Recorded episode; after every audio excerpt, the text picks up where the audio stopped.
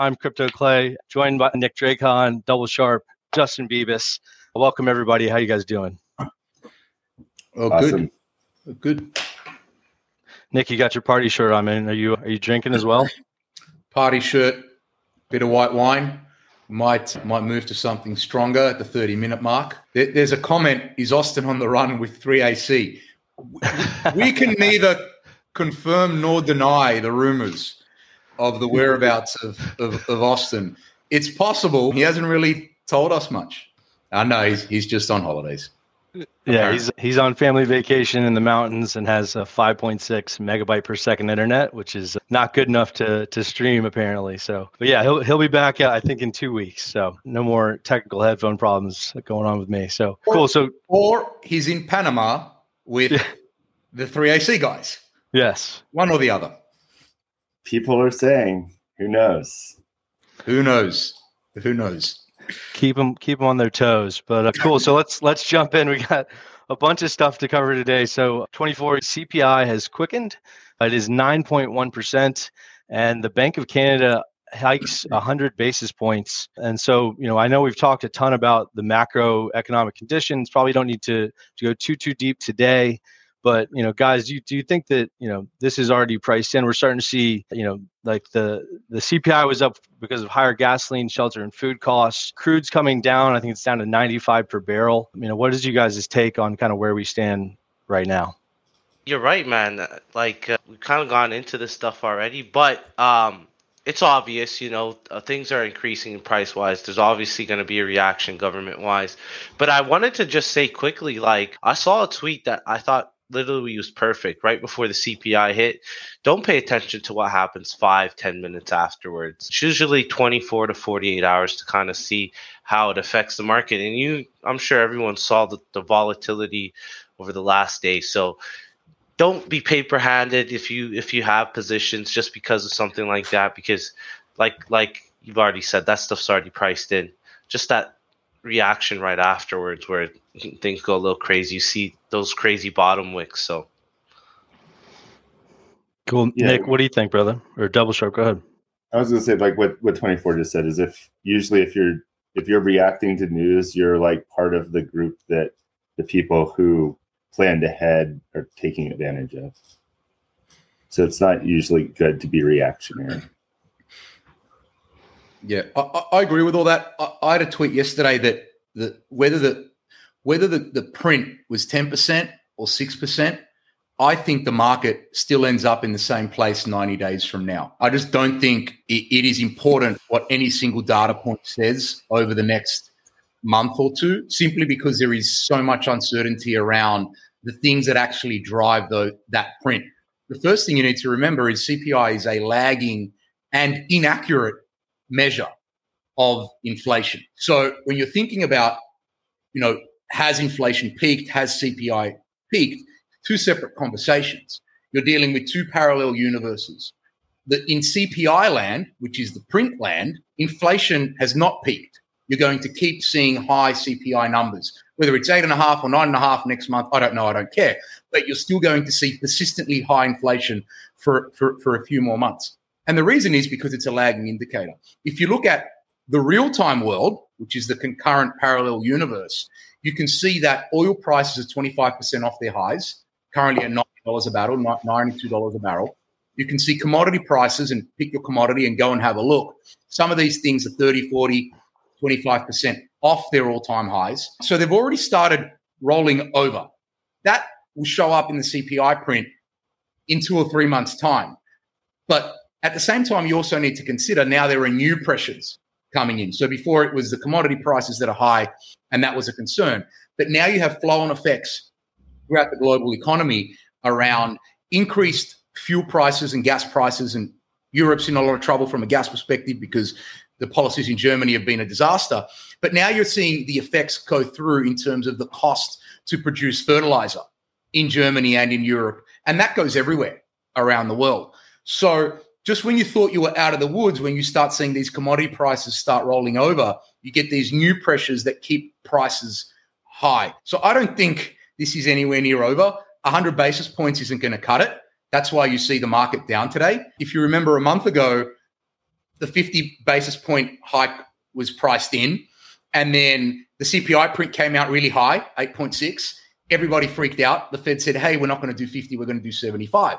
And the market rallied for a day or two because everyone thought they've gone seventy-five. That'll slash flat, smash inflation in the face. And we're going to get over this thing in three months. Two days later, the market crashed again when people came to their senses and realized that's not going to happen. You're going to see the exact same thing happen now over the next few days, except because people saw what happened thirty days ago. Now they're kind of prepared, and you just see the equities market get hammered again today. So, you know, the idea that this thing's going to be over quickly is now, you know, the default scenario for, for all capital allocators across the board. And unfortunately for crypto, it is way down in the hierarchy of discussion points, right? For prices in crypto to move, all of this stuff needs to get handled first. And that's why, if you go back and watch every episode over the last six weeks, the price of Bitcoin hasn't moved. And we've been saying the exact same thing. It's not going to move because no one knows what the hell's going on with the global economy. And it won't move until we have clarity on that. And you're not going to have it in the next thirty, sixty, and maybe not ninety days. That's all I got. Cool. Yeah, I mean, I'd add a couple of things. So I, I read that the Bank of America slashed their S and P target for the year. Their economics team has predicted five quarters of, of negative sequential growth of G D P.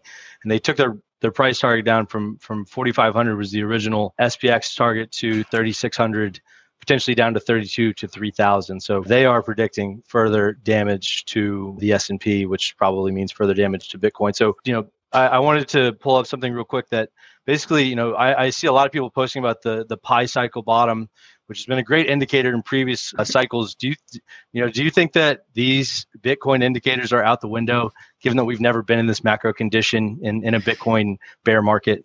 And Nick, yeah. I, I probably don't even need to hear your opinion because I I'm think gonna, I know it. I'm going to mute myself. Steve the Squiggle. Go ahead. Actually, this is what I think, right? So, They're, they're, they're, you know, there's room for technical analysis, very little room.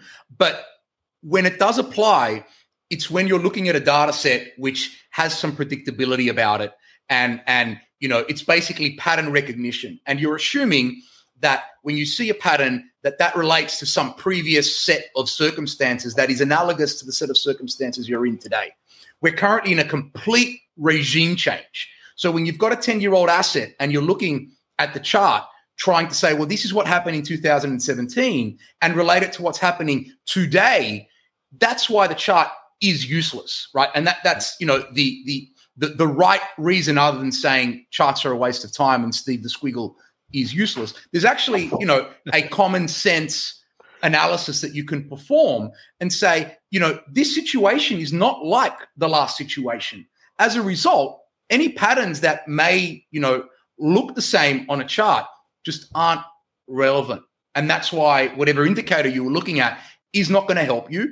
And that's why you see the technical analysis, the, the technical analysts that are trying to trade Bitcoin right now are getting body bagged because of this. They're seeing something that they think is real and it's not, because this, the, the regime of, of, of the way that capital moves around the markets today is completely different to the way it moved a year ago. And they're comparing the two things like they're the same thing. It's like grabbing a basketball player and saying, hey, man, go become a bodybuilder. The two training regimes are completely different. That's like a really dumb way of explaining that, why the charts aren't going to work. Yeah, I'd say the only the only positive I've seen in the market is that trading volumes on spot have remained stable about one hundred billion a day every day for for the last, you know, two months. So that's that's probably the only positive I can pull from from that. So awesome. So mo- moving on. So the, the the cryptocurrency, the Q two twenty twenty-two cryptocurrency report came out from CoinGecko, and I took some time to read through it. And one of the, I think that the top key theme was really the demise of stablecoins and the looming regulation that may be coming as a re- as a result of, you know, the, the the U S T situation. But effectively, the top fifteen stablecoins have lost a fifth of their market cap, about thirty-three point nine billion. Probably no, you know, no surprise there. About eighteen billion was wiped out by U S T alone. But we're seeing Frax lose forty-eight percent of market share. D A I lose thirty-two percent of market share, because I think people probably associate these with with algorithmic stablecoins. They don't really understand the model. And, and obviously a certain amount of liquidity has just straight up exited the crypto market because of the market itself. So we're not really focusing on that. That much is clear. But this really opens up to the, the idea that this Loomis-Gillibrand bill, which strikes a medium between banks and stablecoin issuers and anyone in general. So basically, you know, kind of like defines who can issue stablecoins, and both banks and non-banks can issue stablecoins. Algo stablecoins are completely outlawed in the bill, and non-banks have to work through federal regulation and liquidity requirements.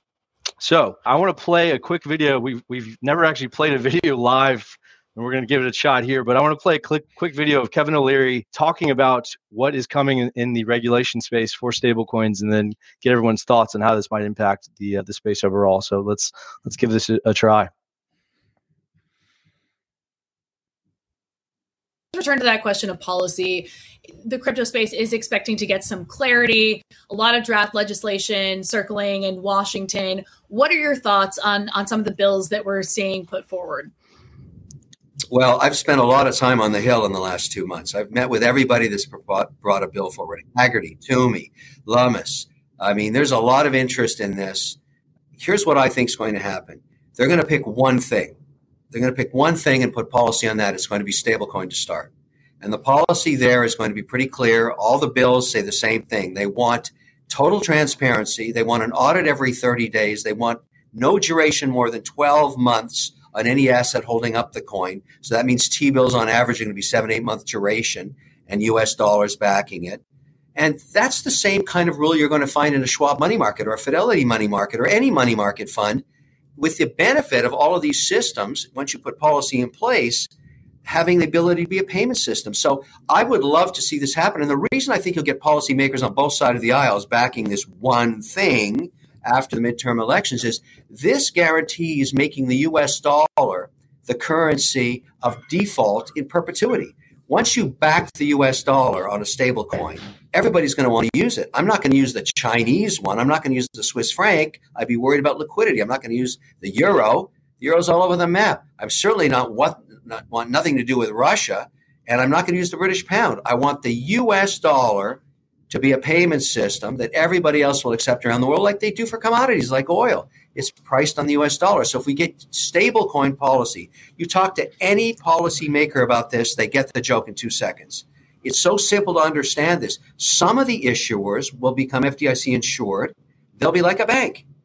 Others will say, no, I don't want to be F D I C insured, and we'll have a plethora of different offerings all around the same policy. So I can choose, maybe I'll put some money into the Fidelity one. I'm saying the same thing I do right now. I put dollars into the Oppenheimer money market. I put money into Schwab's money market. So the same thing will happen on stable coins. Now, we just have to wait for policy. And right now in U S D C, the one that's holding the buck, rock solid, fifty-four billion dollars in assets, right through the week, right through the correction. No problem with liquidity. I wrote more contracts this week on it. So look, there's a lot of people interested in making this work. I think we'll get policy there first. So you heard it there first, and we successfully pulled it off. Makes up for my he- my headphone blunder in the beginning, but so Dude, so guys, advanced. Good job. Thank you.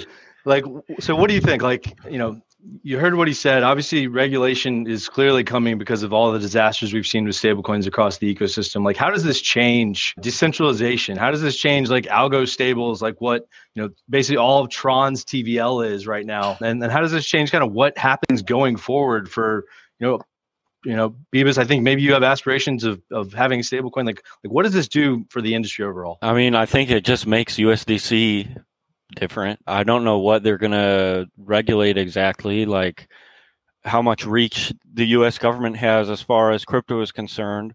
Historically, legislation like this hasn't gained a lot of traction, whether, you know, it actually be implemented or not. I mean, I would be interested to see, like, centralized stablecoins are already centralized. You know, U S D T, U S D C, to a certain extent, die. So it, it would just be a matter of them becoming even more reliable, even more transparent, but, you know, we'll still have decentralized options, and we'll still have ways to lever decentralized assets in degenerate ways. You know, worst case scenario, they have to call them something different than a stable coin to avoid, you know, persecution or whatever.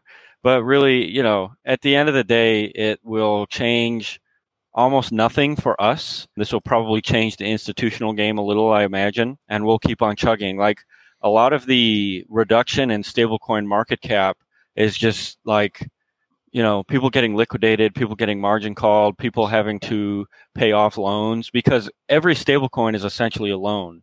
You know, it, it's just like a representative of, of some collateral elsewhere, you know, used for leverage to gain yield or, or whatever, whatever have you.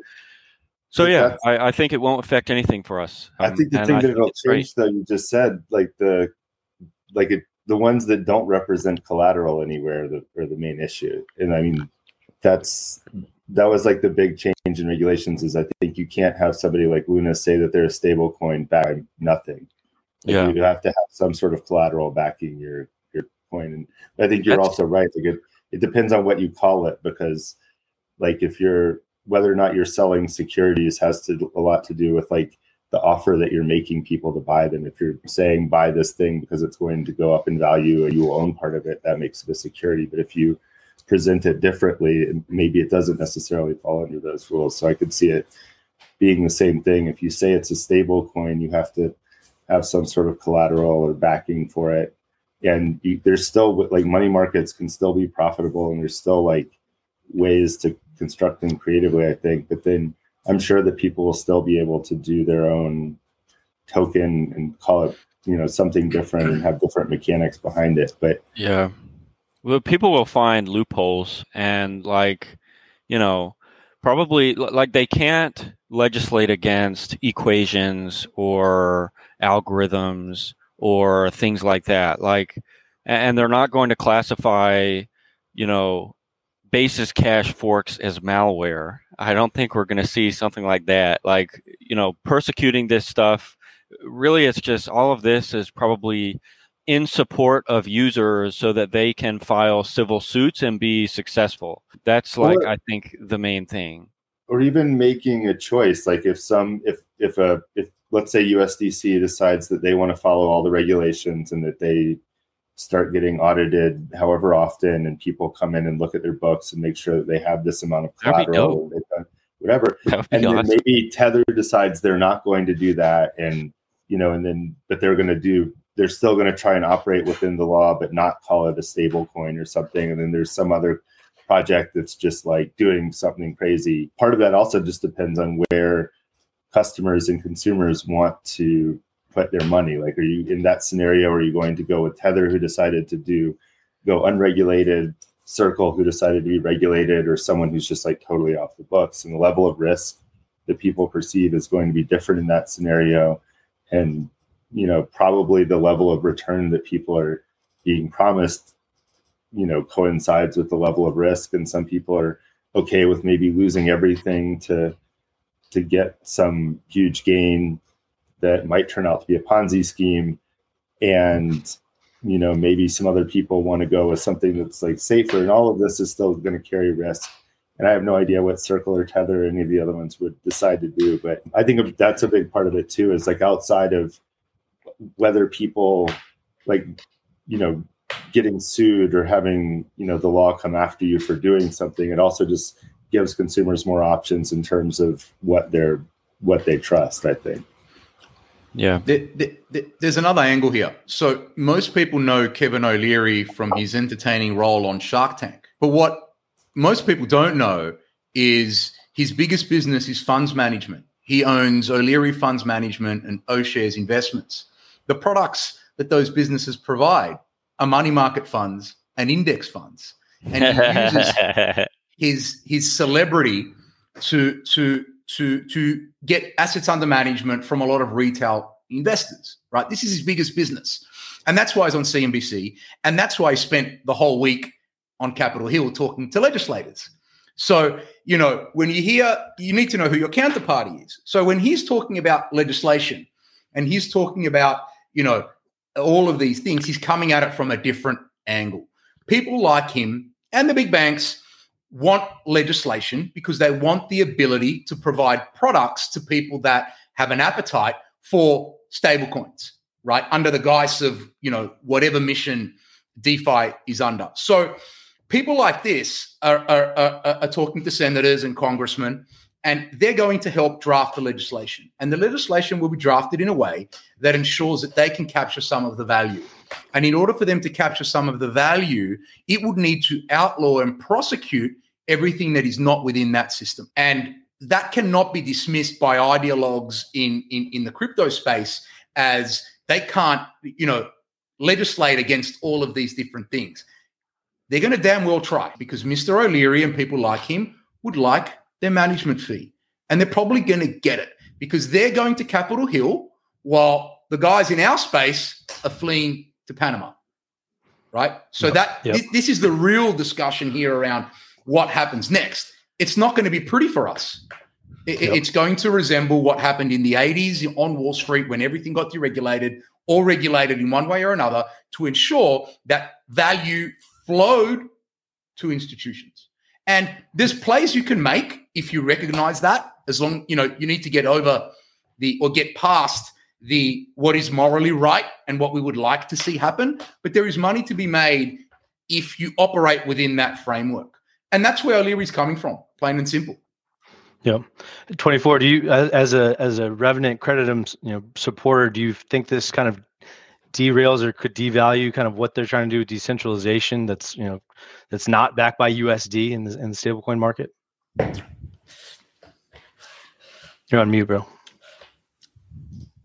Oh, yeah, I'm muted. Sorry. First of all, I like what they've been doing. I've been muted the first time. Yeah, because they're really safe, right? They're really, uh, they take their, their stablecoin seriously and what you can borrow with it. So I love that. I actually wanted to talk about just the whole, you know, stablecoin market cap, right? Everything, you know, maybe I screen share this if I could quickly do that. Yeah, this is safe to share. If, yeah, so we've just gone straight up for years in terms of stable coins. I've only seen like a recent sort of correction on on U S D T, like kind of in May, remember, with the F U D. But in that same sort of time, U S D C kind of picks up where U S D T is, I guess, redeemed, right? So I don't see anything getting slowed down. I do appreciate the government, you know, trying to get some transparency and a little bit of regulation, because, you know, these are huge asset classes where, you know, we don't know really what's going on behind the scenes, like up to date, because sometimes they do have some audits and stuff like that.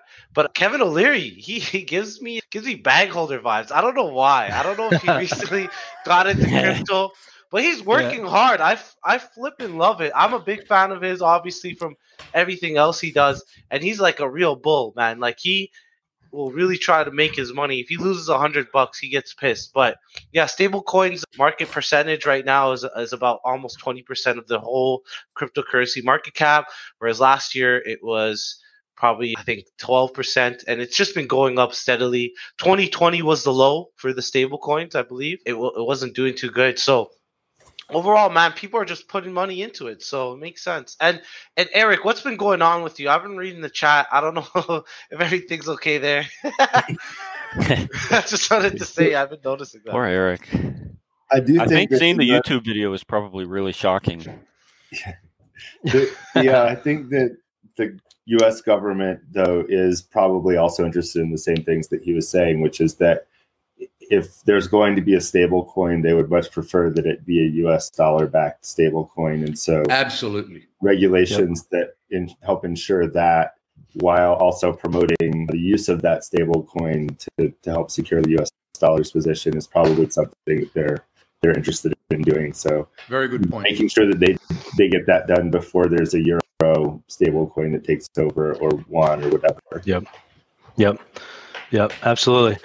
Cool. So uh, on to some Fantom specific stuff. So SpookySwap farm migration to V two was announced, I believe, yesterday. And effectively, the, the project, uh, you know, projects can come in and add incentives from their own treasury on top of the, the Boo rewards without governance. So you don't have to go through, you know, the process of getting the, uh, the Boo governance, sort of appealing to the governance holders and, and getting that voted through. I believe there's going to be zapping enabled in, on the farms, and also a, a harvest all rewards upgrade. You know, am I missing anything, Bebis? Is there anything else that, that is coming? I mean, the most important thing, multi-rewarder, that's a kind of, unless you said that, but yeah. Can you hear me? Yeah, I can. Yes. Okay, dope. But yeah, with multi-rewarder, Erie, I mean, SpookySwap is one of the highest volume exchanges or D E Xs in crypto. Really, really desirable to be listed there. Really, really desirable to have a farm there. And now users can, or or clients, I guess, in this case, can emit their own token on SpookySwap using MasterChef V two. And that, I think, is going to be really massive just because it will reduce a lot of the pressure on Boo to maintain liquidity. And it'll probably be a lot more cost efficient, and teams will get way more eyes on their farms if it's hosted on SpookySwap. So if there's a new farm, you're getting plugged directly into the SpookySwap audience, and you're going to be emitting those tokens anyway on your own website in a lot of cases. So it's just a lot easier to emit them through SpookySwap, and then that saves SpookySwap money, reduces sell pressure on their end, and that just kind of makes their lives way easier because they've been subsidizing all their liquidity since day one, pretty much. So there there are like some instances of, you know, partner farms, this, that, the other. But this will allow them to go pedal to the metal with that strategy. And that strategy alone, like, will introduce so much opportunity for growth because you're talking, all right, now fundamentally, the Boo token is a lot stronger if they can execute on this plan. So all of the emissions are now denominated in another token, or a lot of the emissions are. Boo token with less supply growth, there will be better price because comparatively demand will grow, optimal price will move kind of up the curve. Um, and then you get to a point where now the Boo token is becoming more scarce, there's less float, it's harder to get your hands on it. And therefore, dollar-denominated interest goes up because pools are still getting the same amount of emissions, so it can absorb more liquidity. And when dollar-denominated interest goes up, liquidity deepens as people race to the pools to dilute that yield to market rate. And it's just like a huge win, and that creates positive feedback loops. It's it's like, you know, kind of when you're a protocol manager and you're you're trying to adjust parameters to make your token economy more successful, it's it's really all about making the small changes necessary to get demand growth higher than supply growth. And and this gives them the tool they need to do that, which is really exciting. And and you know, it kind of goes really well with their like super decentralized mission. They're kind of sticking to the SushiSwap playbook, but executing a little bit better, which is like, you know, kind of their specialty at this point. So really, really great move, very simple move, but the potential here is astronomical. And a lot of the potential is not like uh, development, heavy development isn't required to actualize it. So it's it's a lot of marketing and business development work, which is relatively inexpensive work. And they have the protocol and the size and the traffic to, to really ease things up. So great. I think this will kind of bring in a new horizon over the next two, three, four months for SpookySwap. And, and we're just going to see it get better and better and better. And yeah, these, these small technical changes, when you have the volume and the usership SpookySwap does, can just like really break things open. And, and now a lot of the revenue they're generating isn't, you know, diminished by supply growth or inflation of the Spooky token. So yeah, it, it's just, uh, there will come a point where demand growth surpasses supply growth up to these ten, twenty dollars marks. And it's just a matter of time, and it's just a matter of business development. And yeah, I'll, hopefully I can plug in and, you know, give, give Yuri some of our, our research and math so we can really optimize shit so that our coins can go upwards. Because this this changed something for Reaper, right? I saw you put out a tweet that, that you had upgraded your, you know, the Reaper yeah. vault as yeah. a result. It was of it was a nice opportunity because SpookySwap was our first release, or among our, our first set of releases, and this gives us a chance to upgrade to our most modern vault architecture. So we could have migrated this strategy and and performed like an upgrade, but it would have taken five days. It like would have been upgrading, and, and the vault would have stayed the same, which is, you know, outdated. I mean, it's fine technology. It's just, it doesn't have the, the raw power that our current infrastructure does. So now we've got current infra. Definitely, if, if you want to participate in SpookySwap, pop into our strategies on Reaper dot farm, and that like we're going to be the best place to engage with SpookySwap. Our V one strats are awesome, and our security infra is uh, better than anybody else's, apparently, based on past events. So, yeah, I think we're we're we're pretty killer in that category. Uh, throwback right. question, Bebis. Do you do you remember the the first L Ps on, or I guess the vaults?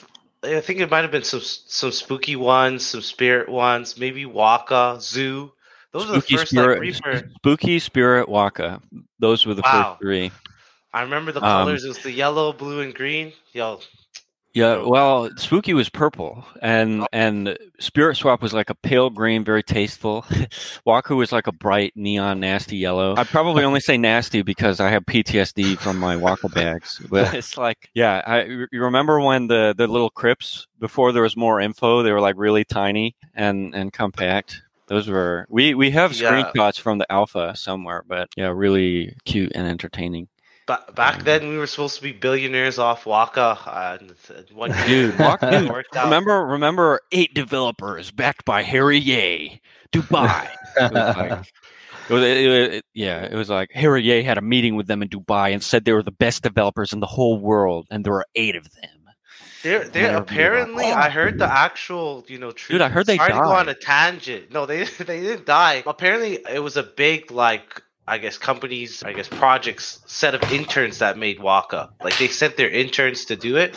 So technically, like, it was from a larger project, but, you know, just the little guys making it. When we when we realized Waka was caca, it was like, so they were having problems with the front end, their front end. It was ridiculous. Me and the Crow and Goober were all invested in them. So we were like, all right, it, it was weeks and, and their front end issues still weren't fixed. You you open the console and it was just error, error, error, error, error.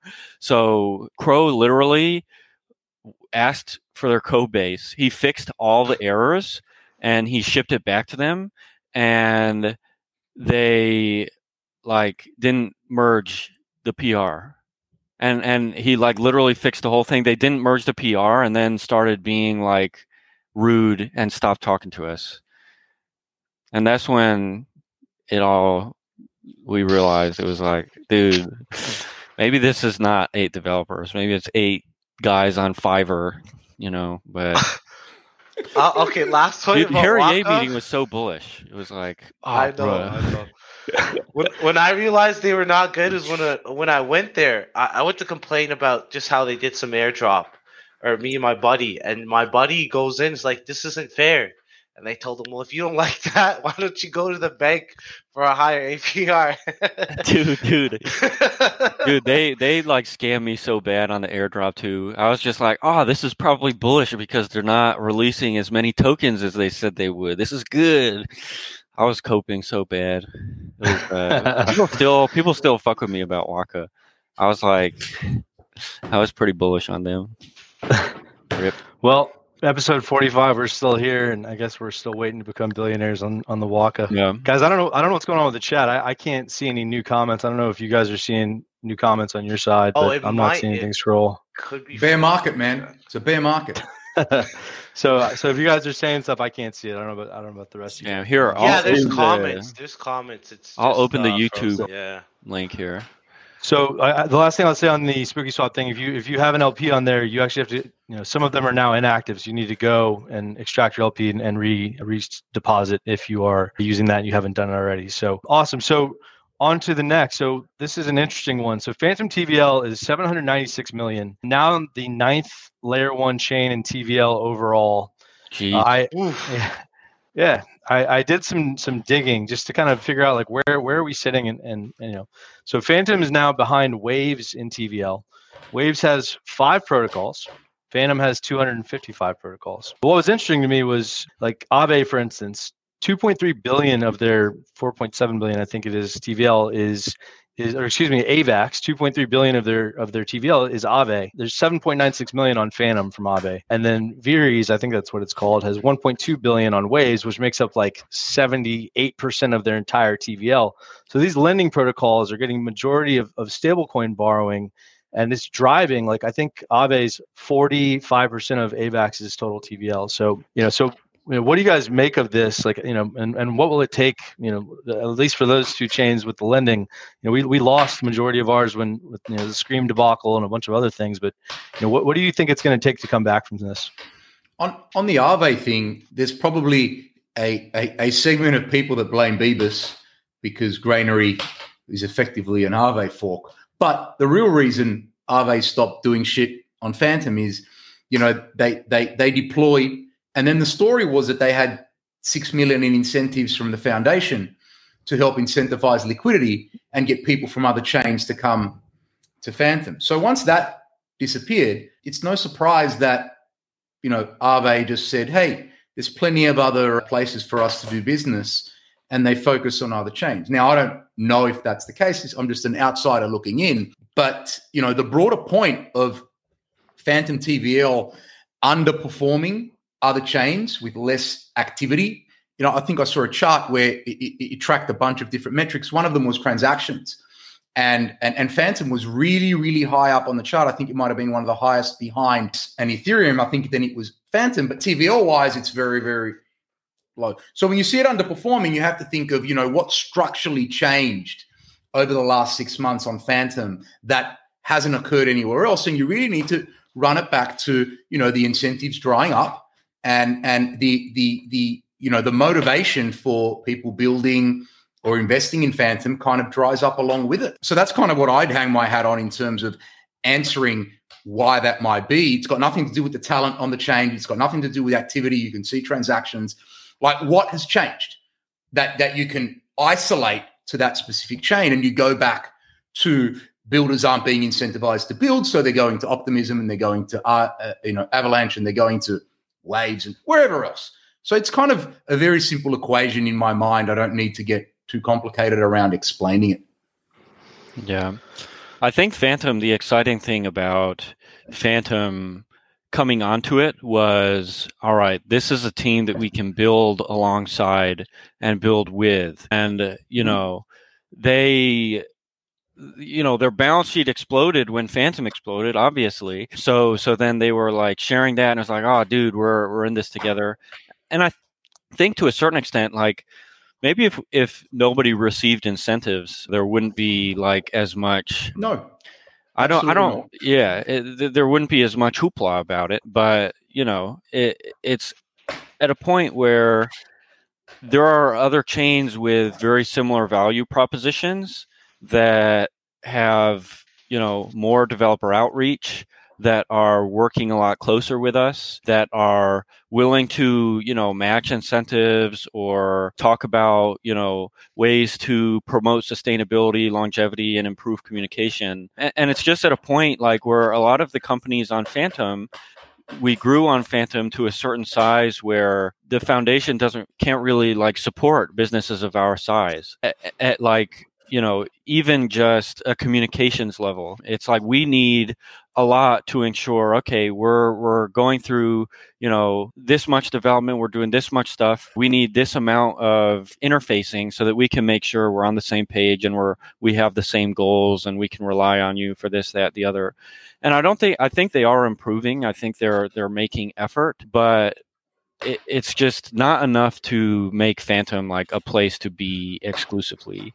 And yeah. I want to say like some of the best DeFi companies in the entire industry were built on Fantom. You know, you can talk about the Beethovens, you can talk about the Byte Masons, you know, SpookySwap, Liquid Driver, Taro. Like, these are people that build ruthlessly and follow best practice in a way that you don't really see outside of Ethereum. And even on Ethereum, the the drive seems to be gone. There there seems to be a lot of complacence there. So, you know, maybe in some way it was inevitable that Fantom was kind of sidelined in, in you know, developer roadmaps. And and it is also access to like venture capital. You know, being being grassroots is really easy when you're three people, but when you're trying to support, you know, a staff of thirty-five, thirty-six, thirty-seven, then it just having access to capital is is massive. And, and having access to financial tooling, you know, now that we've got all these entities and, and we're dealing with all these contracts, X Y Z, it just, it, it, it's just, I think people are outgrowing Fantom yeah. to a certain extent, which it's is bullish for smaller projects. It's a competitive yeah. marketplace, Justin. And, and the same way that investor capital will go where it's treated best, so will builders and developers. And, and as a result, you see the lagging indicator in T V L. Yeah. You know, we, we made this point three, four, five months ago when, when it first happened. And now you, you see it in the numbers and there's no surprise there. And, you know, I remember when I was watching this channel and it was all about, you know, uh, this Ethereum project's coming to Fantom and that Ethereum project's coming to Fantom and all of these massive projects were all coming to Fantom. Now it's all these Fantom projects are going elsewhere. It's not a coincidence. And I know, like, you know, we don't really want to harp too much about negative, you know, commentary around the foundation, but but that's the reality. If you want to talk about why T V L is underperforming, you don't need to go too far. You know, the simplest yeah. solution is is the correct one here, the simplest answer. Um, so that's just the builder perspective. Sorry, I, I, like just the builders, right? Imagine the investors, like from an investor perspective. Like people, let's be honest, people come to networks for yield, airdrops, money. They're not buying your gas token. That's just what it is. Every time people talk about, well, that market cap to T V L ratio, it's so good. It looks like a great opportunity. No, people just don't want your gas token. Give me a little. I'll do my transactions with it. People come in here for opportunities, and we had quite a bit for right. a little bit. Yeah, with the Solidity yeah. stuff, with all the action it that was happening. It picked up in this scam, by the way. Yeah. yeah, and now look now, look at the Fantom users. Did you guys know that eighty-five percent of all current addresses are in the loss for Fantom? Did you guys know that? In the what? That oh, oh, eighty-five percent yeah. eighty-five percent of addresses are are have lost money on Fantom. Yeah, I mean, I'd be surprised if it wasn't similar stats across all chains with, with where the market is. But A S said, and we can't. Sorry, yeah, guys, we that's the just comments. Alts, though. I agree. Yeah, no, I do agree with that. I just yeah. meant like in terms of stuff like Bitcoin, where there's like still sixty to seventy percent of people in the money, right. and Ethereum and such, such and such. I'm just saying, in a sense, where not many people are buying the gas token, and the people that are buying them are are.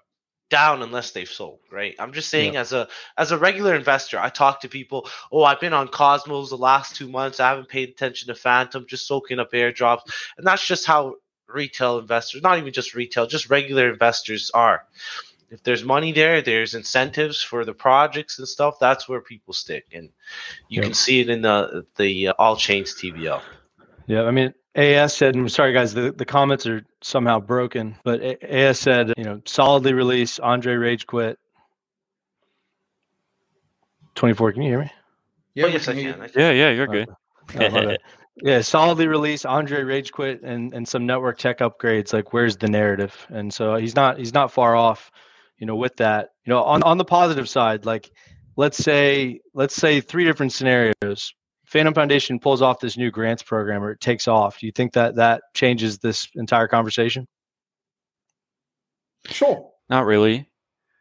And in fact, I mean, like, this isn't the time to release like a grants program, you know. And like, I will, like, I've always said the foundation is really good at not blowing their load when it's disadvantageous to do so. I think they do make like s- strategic decisions that are sensible. You know, I, I like to think like we're never not going to be on Fantom. You know, we're never not going to serve Fantom users because Fantom is a good place to build. It's cheap. It's really, really easy. They have all of the infrastructure you need. It is good, you know, a, a, on, on the whole. It, it is just kind of like a narrative issue where What is the, what is their mission? What is their purpose? Why are they going to be here five to ten years from now in a sea of ever increasing competition? And, you know, I, I think their tech roadmap is good. I think the F V M will probably be pretty cool,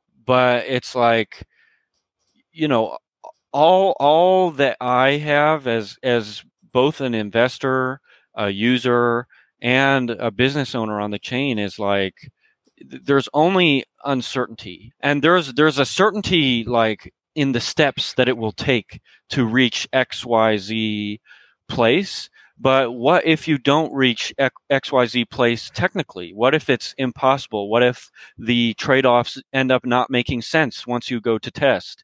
What is happening on the business side to compensate? And you look at like Polygon has always been an extreme example of business development, you know, and you, Polygon, I think in terms of like technicals, the foundation has a better roadmap than Polygon, a more sensible roadmap than Polygon.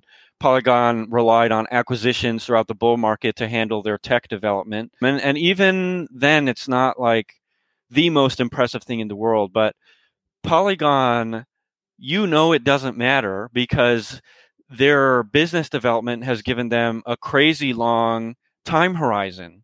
because there, I mean, you know, part of it is like, you know, you remember like twenty seventeen, twenty eighteen, twenty nineteen, everybody's partnering with all these Fortune five hundred companies.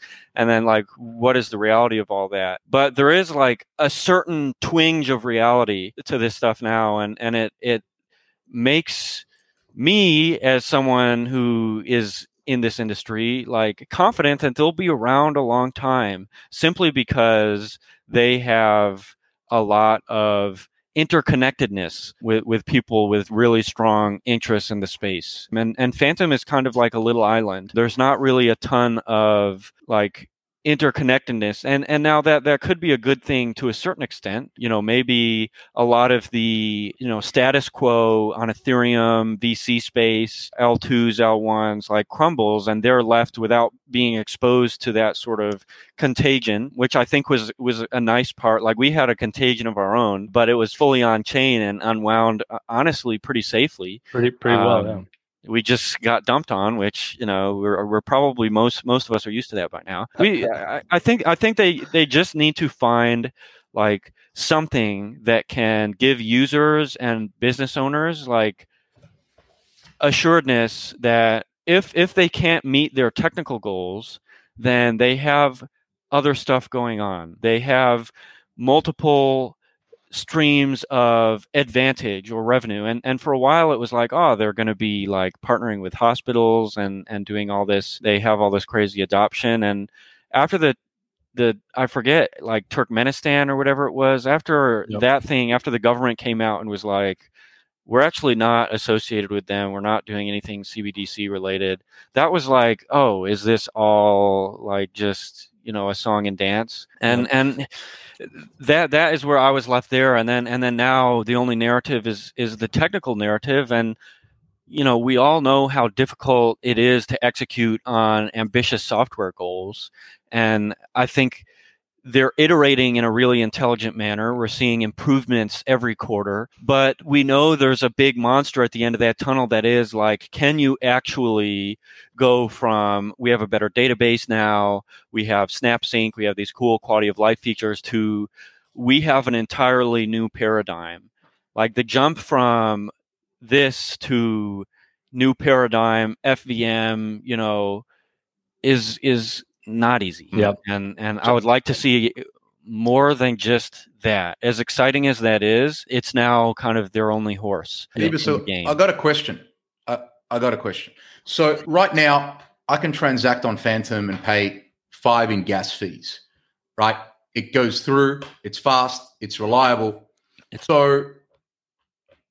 why do I care if that gets twice as good or twice as fast? Is that necessary? Like there, there, there's there's the law of diminished returns here in, in terms of performance on a, on the tech roadmap, and if and if trade-offs are being made to execute on the tech roadmap where business development or in investments in other areas are being left behind to chase, you know, puff the magic dragon, does that matter? Like, you know, th- does the chain get better? It's not your yeah. user, it's no scalability.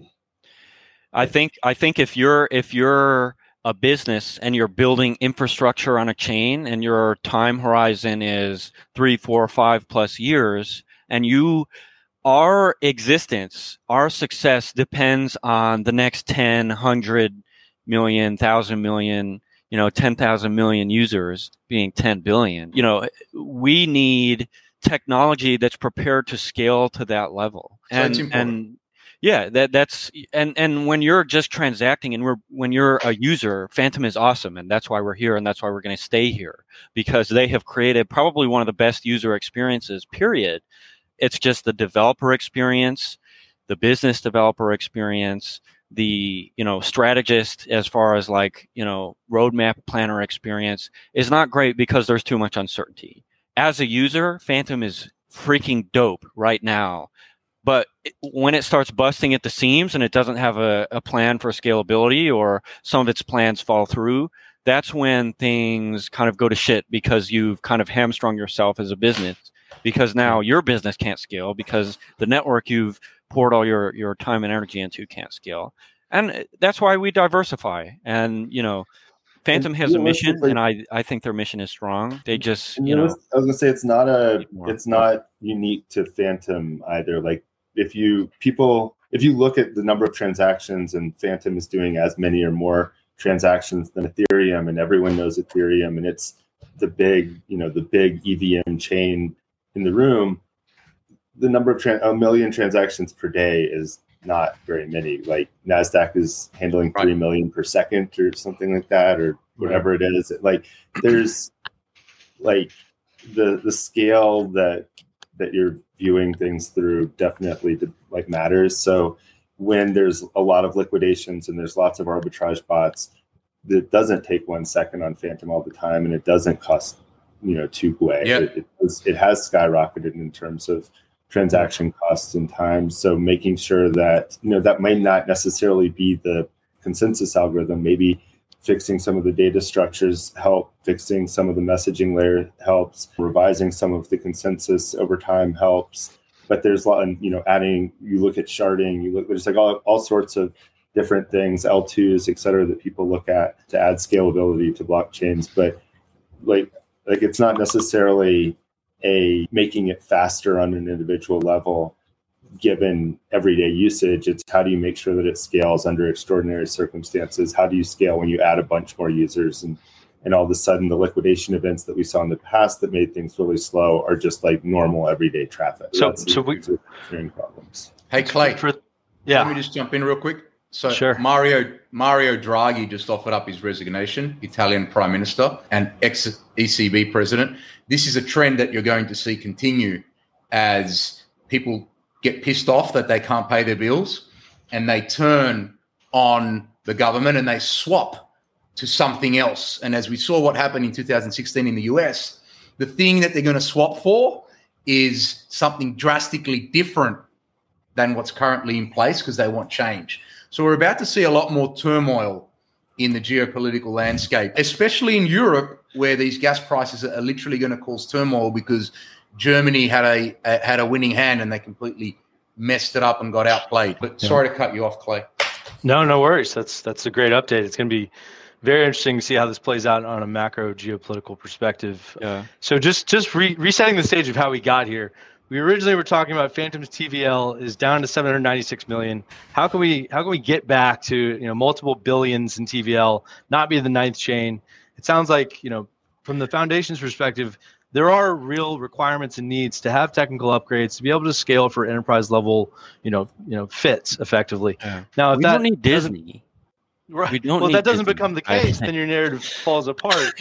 And Bebis, you naturally segued us, segued us into the Polygon discussion, where I remember back in May, I wrote a thread about, about business development specific stuff. Go get your scotch, Drakon. Saying, you know, because Facebook had put out an announcement in May saying they're they're joining Polygon to integrate Polygon N F Ts into the Meta marketplace for for their you know their marketplace.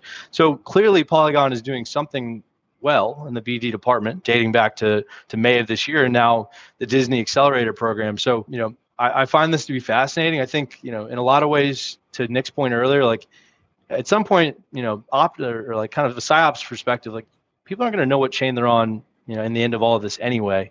And yeah. so these partnerships, you know, they they they do probably matter. You know, I guess and my question, I guess, would be like, what do you contribute this to? Just a really great biz dev team, a fantastic corporate strategy, or you know, or something otherwise. Having the right V C connections likely is how it starts, you know, and Fantom doesn't need to be Polygon. You know, Polygon is trying to be like, you know, Forever twenty-one chain or whatever. It's trying to be like, uh, you know, a, a place for everyone. And, and uh, the, the U X on Fantom is better. I think the tech roadmap on Fantom is better. Even if they can't execute on F V M, which I, you know, they, they hired Bernard, they're obviously really committed. I just know it's like going to be a, a huge challenge. And, you know, like Fantom is, is a really serious blockchain on the business side. It's like, you know, we are here because the tech roadmap is good. It's kind of no frills. There, you know, on the business development side and like the application development side, there's been some weirdness, but that's always kind of been peripheral. It's just been like a side narrative. You know, the side narratives are crumbling a little bit, and, you know, maybe that's a good thing. And, and we've talked about Fantom needing to kind of distill their, their message. But I think like nobody, nobody really knows what the foundation wants. You know, I, I couldn't tell you what they really want for their chain. And I'm not sure it's well defined because it hasn't really been communicated. And, you know, I like the team. It, it's just, I would very much like their non-technical team members to figure out why the hell Fantom needs to exist. It's kind of the common, like, problem. You know, you you you think about blockchain, it's like, what what are you solving?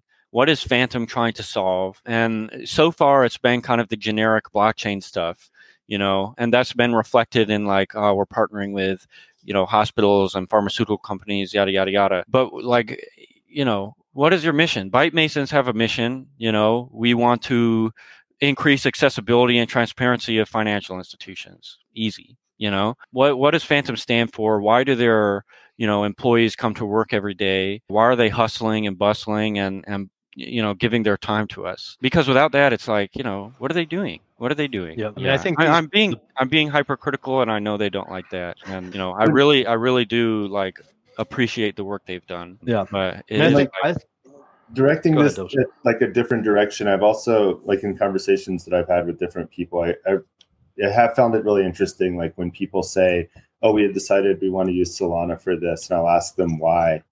And it usually is some combination of F T X. It's really fast. They say something about Visa, and like all of that kind of boils down to like V C marketing money to me, because yeah. like they're just sort of repeating things that they've obviously been told by someone else as part of a marketing pitch that, that aren't necessarily like, I don't know that Solana is necessarily any cheaper than using Fantom or yeah. or you know, some of the other low cost networks that are out there, or L two options. So it, it's interesting to see when people have like decided to put their project on something, and the reasoning for it is a lot of times not actually technical. When I'm when I'm talking to them, it's just a, yeah. it's this is true of a lot of different networks. The reason that people are picking it is sort of because that's somebody approached them and explained how their project would work on that network. And so I think it does it does sort of matter like who who's invested and who's out there doing your your marketing for you.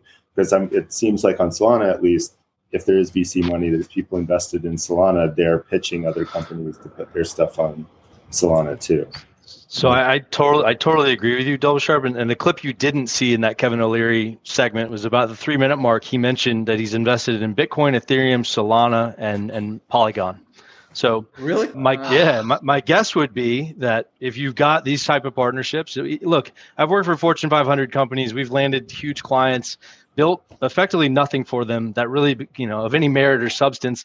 But you throw it in a pitch deck and you go into the next huge client, and that's the name, brand, and, and like notoriety that you use to take the market. So if it's nothing more than that, it's still valuable, because at least you get other people who maybe don't know as much or care about the tech to start building on, you know, on your, you know, software or blockchain or whatever it may be. So I think that, you know, I, I got to give Polygon a lot of credit. You know, Facebook, Disney, those are those are huge names. So yes. so yeah. Yeah. So, I mean, I think, you know, it's it's an interesting approach. And, and at this point in the market maturity, I actually think it's one that pays off, because you can flash it around and use it to to get other partnerships and things like that. So, twenty-four, did you have anything you want to add, buddy, before we move on? Nope. Nothing serious, man. As you can see all by right. the shirt, man, that's all yeah. there is. All in. I love it. Yeah, lo- love this shirt. So speaking of a team that, that does know absolutely what they're where they're headed and what they're doing, Beethoven has increased, and, and honestly, I wouldn't say they've increased. I think they've always kind of done this financial disclosure to users. I don't know if they come out with a full quarterly report or half-year report that I've seen to date, but they've always been very transparent with their Concerto programs and, and sort of everything they put out. And I, and I love what they do. And so, you know, if you didn't catch the latest, this is in their Medium. And I think, Nick, you probably, I think you wrote a thread about it that we have, but I'll, I digress and, and kind of what's the importance of this, and, and where does it take the crypto space in terms of maturity? Just want to let you know quickly, chat's yeah, working yeah. if you want to pull it up. Stop, really? I, yeah, yeah. Oh, it's I can see it. I can see the chat, yeah. Yeah. Boom. Yeah. So look, we, with Beethoven, you know, the five of us on here have all, all got very good things to say about them. Top tier team. They, they they execute at a really high level. But as an investor, the level of disclosure that they provide on the financial side is something that is very rare in the space. And, you know, you can have as many announcements as you want and as many deck talks as you want. But at the end of the day, you know, we want to see some numbers. And, and and you know, Beethoven went and hired Solidly, um, who's, you know, their financial controller or C F O. I'm not sure of his title, but he handles this stuff and he's from the traditional financial world, very skilled guy. I've talked to him a few times. And, you know, in building these reports and, and getting all this information, it's actually, you know, he mentioned to me that it is challenging at times to get standardized data across the industry, whether he's trying to compare, you know, benchmarks in the industry or trying to compare with competitors. And this information just doesn't exist. And I think, you know, on the back of this turmoil, I would hope that disclosures increase on the financial side across the industry, because I just think it builds trust. You know, transparency is, is very rarely a bad thing. But I did talk to a few people about it, and, you know, the, the position was posed to me that I didn't think of on my own, which was people were only disclosed what they are legally obliged to disclose. Without, in the absence of regulation, you're going to struggle to get DeFi protocols to disclose financial information. And, you know, not to put Justin on the spot here, because the level of his disclosure is, is fairly high and, you know, we all trust him and, you know, we know that he's doing what he can to further the space. But is that is that a fair point, Justin, in terms of disclosures? Yeah. No, like, I mean, would, our, would you- our- Suvlaki's been advising us to, like, help get our disclosures up to their level. Like, it's, like, crazy, crazy impressive. And, you know, never had, like, having a token, like, we've we've never really been in a situation where you need, like, where you have so much accountability. So we've been trying to, like, wiggle our way to, like, the level of, of Souvlaki, and we're probably going to be lagging a few months behind because he, he's been working on his stuff and he's advising. But I totally agree. I think, like, as an investor, like, I want to know how people are doing. I want to know what their projections are. I want to know, like, you know, if if they're still investable, because I think, you know, I I like U S D C because I like there's a lot of a big absence of information. You know, I invest in Oath because I know what's going on, and uh, yeah, I think probably a lot of a lot of investors and users feel the same way. So of course Suv is here, but yeah, he he's an he's an absolute beast, and I think, like, everybody should be following his example. Like MakerDAO, their financial reports are something we look at a lot. And we're automating a lot of our reporting, which is, like, a big effort in and of itself. But um, yeah, we're we're getting there. And I think it is absolutely necessary. And I think if you want to be, like, a really, really serious business and you want to preach accountability and transparency, you need to have disclosures at this level. And and we at Byte Masons don't yet. And it's, like, something that, you know, we we grind our teeth. We're like, we need to be as cool as Beethoven now. Uh, but Justin, uh, Justin yeah. do you think do, do, do, do you think there's a desire, speaking in aggregate now for the whole space, not necessarily a Byte Masons discussion, but do you think there is a desire for voluntary discussions, voluntary disclosures around financials? Or is the thesis that was put to me that people are only going to show what they really have to, and that's it? Is that I'm, accurate? What do you, what do I you think, hear from your peers? I think a lot of it is going to be, like, people trying to, like, you know, you talk about aggressive accounting, you know, people trying to frame the numbers in the most optimistic way possible or not disclose. I, you know, ourselves and Beethoven, I, I would say, like, you know, we really strongly believe in self-regulation and, and making sure we can abide by, you know, top, top, top standards, whether it's required or not. And I know for a fact most companies aren't going to do this. Most companies aren't even thinking about it. Most companies don't want to do it, at least in this industry. But it is it is kind of uh, a requirement to a certain extent. And it, there's also, like, a skill element to it where it's like, did you hire someone who can actually execute right on a report like this? And, you know, that's really challenging in and of itself, you know. And and, and, you know, and are you trustworthy enough that the information in your disclosure is real? Yeah, yeah. I mean, it's none of this is audited. audited right? There's no, yeah. if there's no like, yeah. if there's no one looking at it, if you're just like, yo, I have a Lambo, like, okay, I, I put that in disclosure, but like, doesn't mean anything necessarily. So it kind of, you do need to trust that the people who are doing the disclosure are tr- trustworthy, or the yeah. information in it isn't really. And, worth it. And for the for the for the for the people that work at projects that are listening, over a tail duration, the market rewards disclosures like that. It might not seem that way now, because, you know, we're not at a tail duration. Beethoven launched in October. You know, Byte Masons is like a year old. Like, that's the very short term. If you extrapolate this out twenty-four, thirty-six months, you're going to see a capital gravitate towards projects where more information is available versus less. So I would encourage everyone to kind of follow the lead of Beethoven and invest in in in getting the right, you know, getting numbers and then disclosing what you feel comfortable disclosing, because people like me will invest in you. Amen. Yep. Yeah. Amen. Get this fake Andre. I don't want to say his last name. Get this faker out of here. He caught me for a second. I'm like, oh, nice. What are you gonna say? Oh. There, there is a non. There's a non zero percent chance that it's not fake.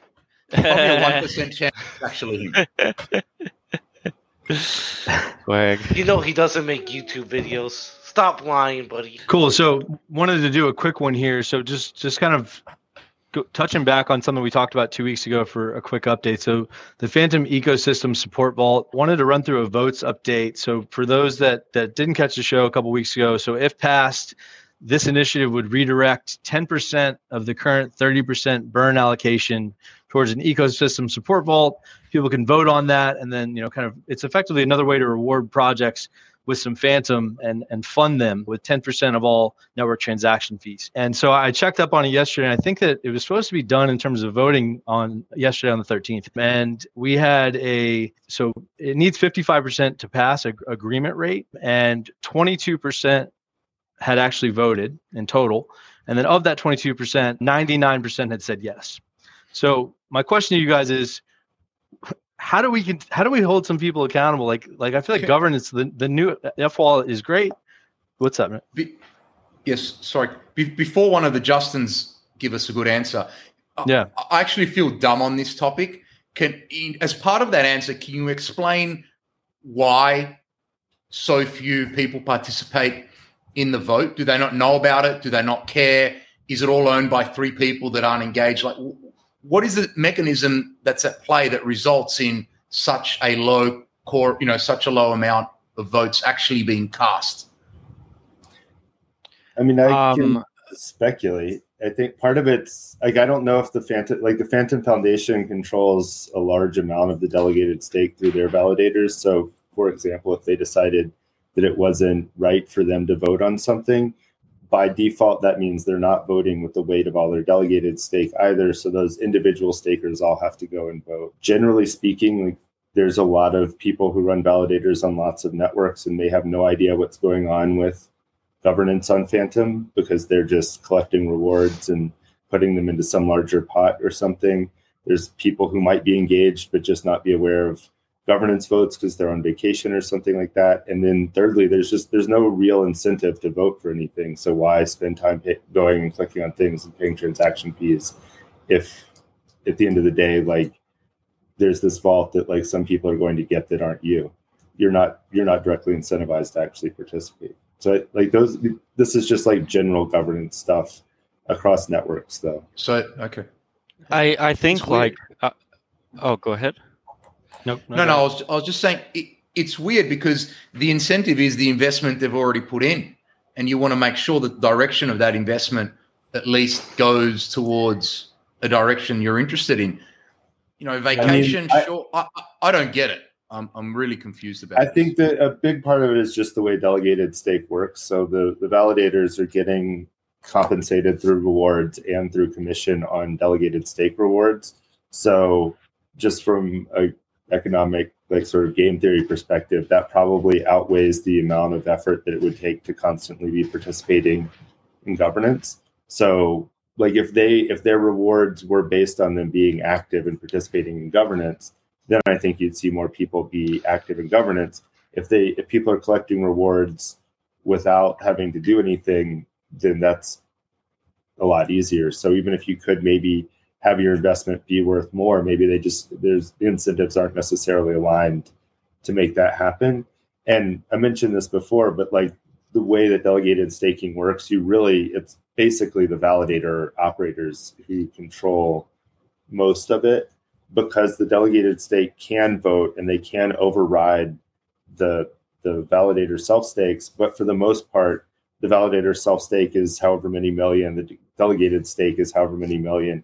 So one validator can vote with all of those ten million or whatever it is votes, and then I can come in and override with my thousand or my ten thousand or whatever. Mm. But it takes a lot more individual votes to ever override a validator vote. So it sort of ultimately comes down to whatever the validator operators ultimately do. And I'm actually not familiar. I don't know how the Fantom Foundation participates in governance or any of the early like noders on Fantom. Like there, there were a decent majority of, I mean, all of the original validator operators were either the foundation or people who participated in the early sales. And I don't know how, how many of them are still running nodes, but like your rewards at that point were so high that there's very, like you've sort of already gotten a huge benefit out of running a validator. Like you're not going to get that much more right now for participating in governance because it's just not incentivized well, to do that. I, that makes sense. I see this. I mean, I see this as a, as a, as a big problem though. I mean, to the foundation's credit, they spent a ton of time rebuilding the wallet. It looks really great. It's actually super easy to use. So I give them a lot of credit in the work that they've done there. I think it's now mobile friendly. It's it's it's a good piece of tech. twenty-four, you've been here for a long time on, on the Fantom side. I mean, to me, this seems like since well before my time, this has been an issue. Like, is, it, yeah. it, do you like do you have any ideas of like a I mean, way to we were, solve we this? We used to or? be able to get some votes through. I remember some of the validator votes we were able to pass, but if it's not like a serious big deal, a lot of people are not voting, and, and like everyone has said here, I don't want to regurgitate, but we need something to incentivize these guys to vote. Listen, if some outside party has to make a shitcoin that gets sent to people that have voted on proposals, so be it, man. Something, something needs to be done, or else like, yeah, it's it's a time to growth.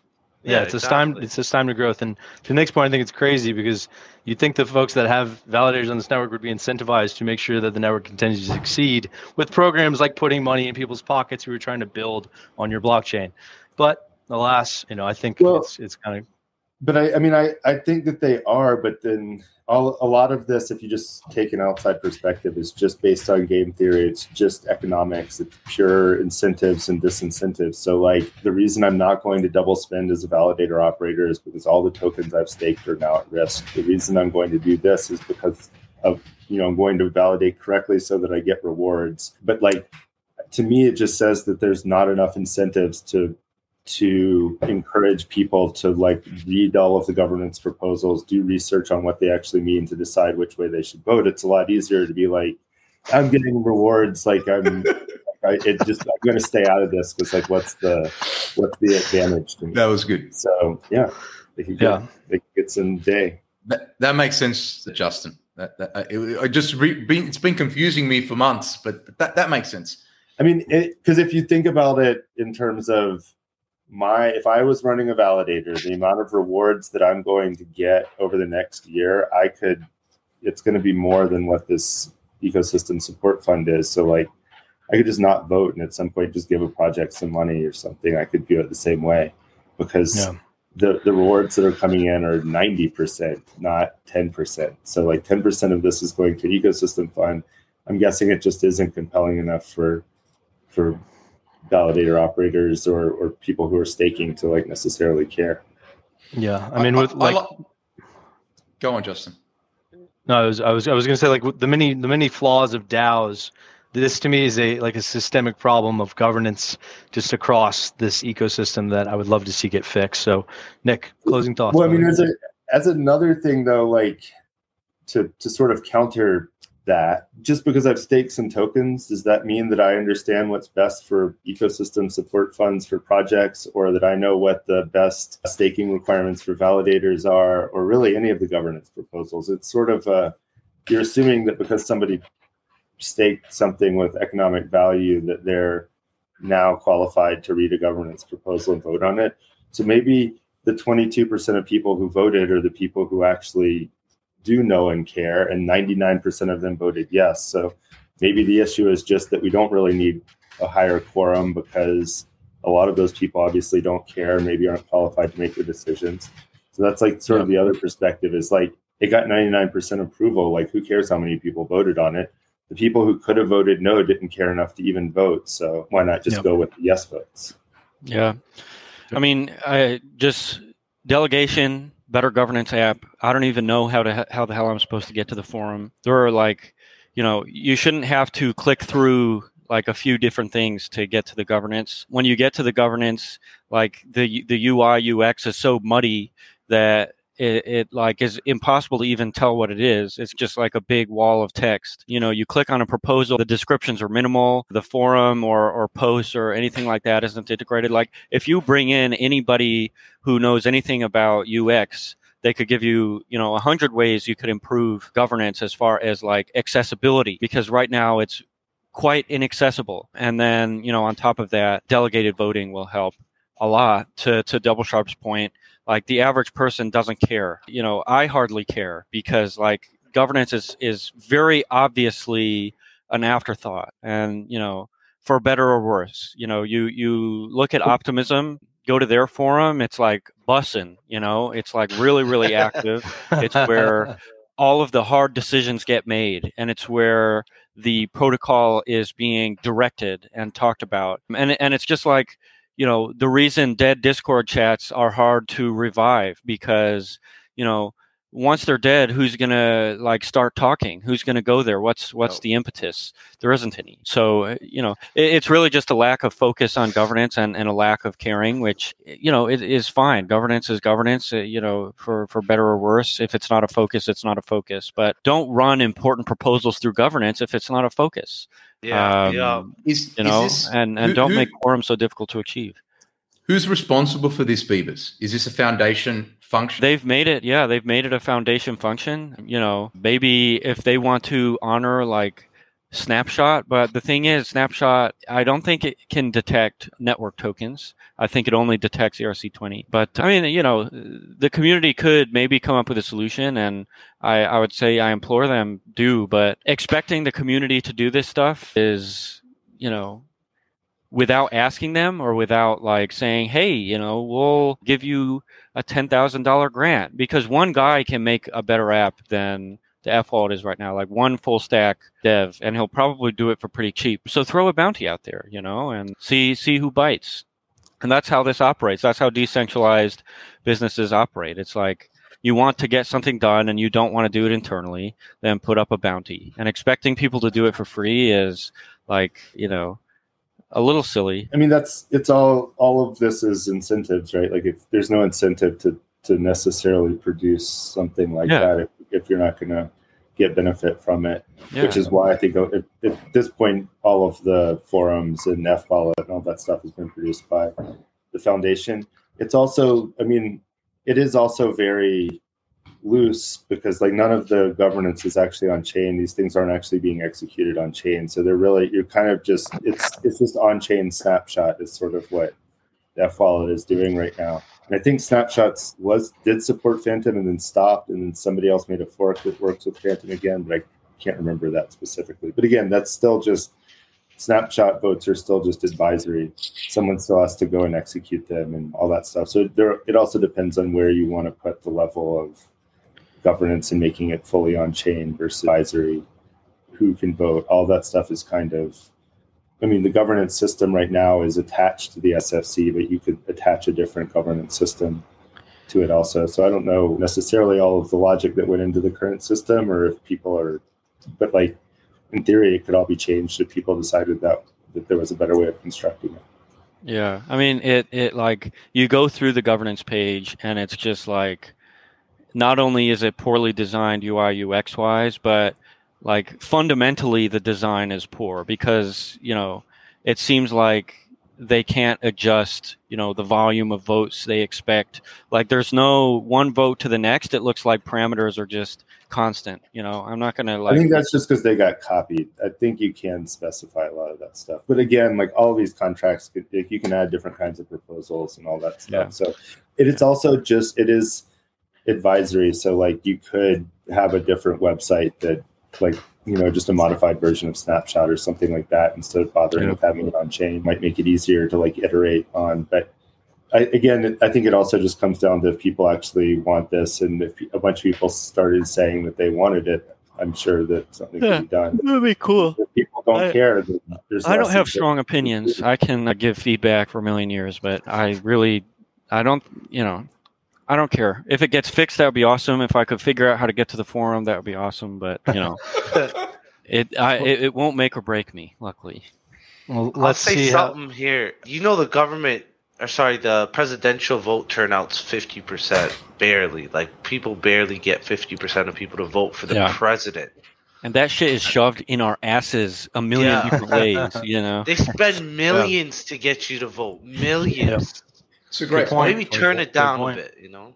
Good point. And we're allocating, our votes are allocating like trillions of dollars of capital, you know. Why should we, you know, dude? Yeah, I'm not, I'm not gonna. Yeah. Get it, but well, let's see how it ends up. I think it'll yeah. be interesting to see where it lands. I'm, I'm a proponent of it. I hope that it passes because I'd like to see additional protocols get funding in a in a unique way. And mm-hmm. I like the initiative of the foundation for putting it forward. It is a, it's it's a it's a good sort of outcry to, to protocols that they care. So so let's see how it turns out. So on to, on to I would a, be a fan of just going with it and saying ninety-nine percent of people voted for it. That's an overwhelming overwhelming yeah. number of people who supported it, and the people who might not want to do it didn't care enough to vote. And so I say I say it passed. Yeah. If people care yeah. about my yeah. opinion. Lower the quorum. I, yeah. Yeah. I, I agree. Where can someone uh, link me to the forums? I've been totally trying to get someone to do it, but nobody is doing it. On to the the final topic of the day. So we, we've had a, a couple episodes about N F Ts. Want to chat about everyone's favorite Fantom native N F T marketplace in PaintSwap. So they've released a bunch of major upgrades over the last couple weeks. And I know, Bebis, you guys are building some interesting things in the N F T space. I know that they have an N F T bridge now via multi-chain. There's rarity rankings, rarity sortings. It seems like new collections are, are coming online more quickly. But what what I found interesting in that, that cryptocurrency report from CoinGecko was that OpenSea's dominance is slipping to Magic Eden on Solana and X two Y two. And, you know, basically, I guess my question is, like, is the end game, like, the end game for every platform is different. Is, you know, is the end game for PaintSwap, you know, if they can execute the roadmap really, really well, to try to compete with the likes of somebody like an OpenSea that big? Is it even feasible for that to happen? And, and you know, as you see other players now, you know, something I found interesting was that OpenSea integrated Solana into their their marketplace. It actually backfired on them, and Magic Eden picked up a ton of, of traction because of that. So you may not see them make that same mistake twice. But, you know, what do you guys think? You know, is that is that the, the game PaintSwap is trying to play in, or is that even realistic? I mean, I would I, I would hope that PaintSwap is is planning to be huge, because otherwise like, they're not that ambitious. But I mean, they are. PaintSwap's already does more volume on Fantom than any other chain. And I also think it's I, I'm. There's things that I talk to a lot of the PaintSwap guys a lot, so I can't one hundred percent remember how much of this stuff has been released. I know they have, they've been releasing a bunch of stuff, but there's also a bunch more stuff coming out soon that, you know, they've been talking about in their Discord and on Twitter and stuff. Some of the, the presentation that I gave in Consensus was talking about using this minimal proxy pattern for their N F T vaults, because they're going to support custodial and non-custodial sales. They just put like the trait sorting and, and filtering and stuff on their on the live site, so you can go in and, you know, figure out specific attributes that that you want to find and see if they're for sale. And then there's a bunch yep.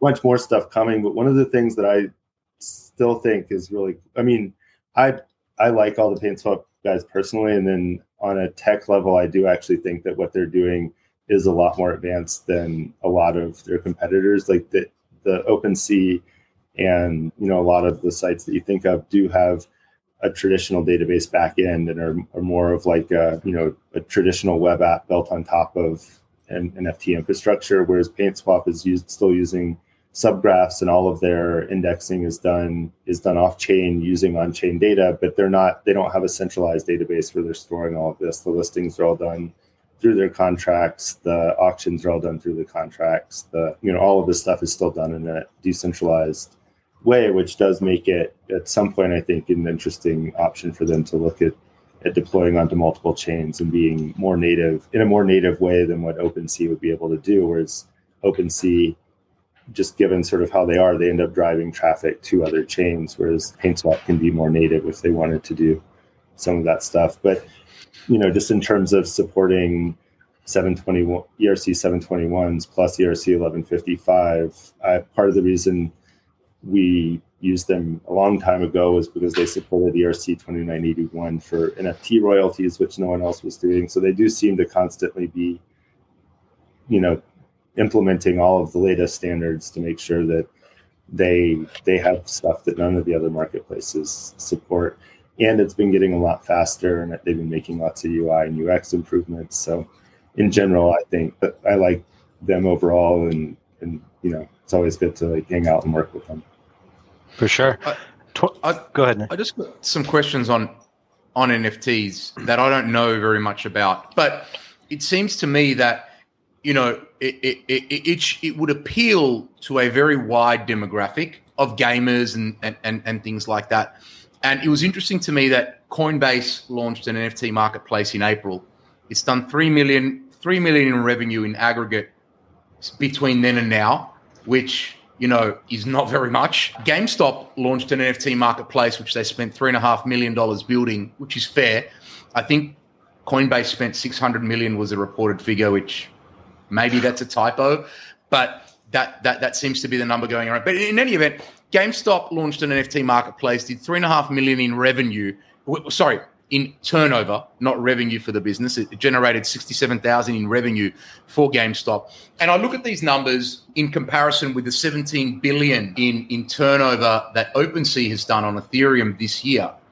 And I think to myself, whether the N F T, you know, T A M is a lot narrower than we might have thought, and whether it's just this, you know, very narrow demographic of crypto native people that are that are, you know, engaging with these things on chain.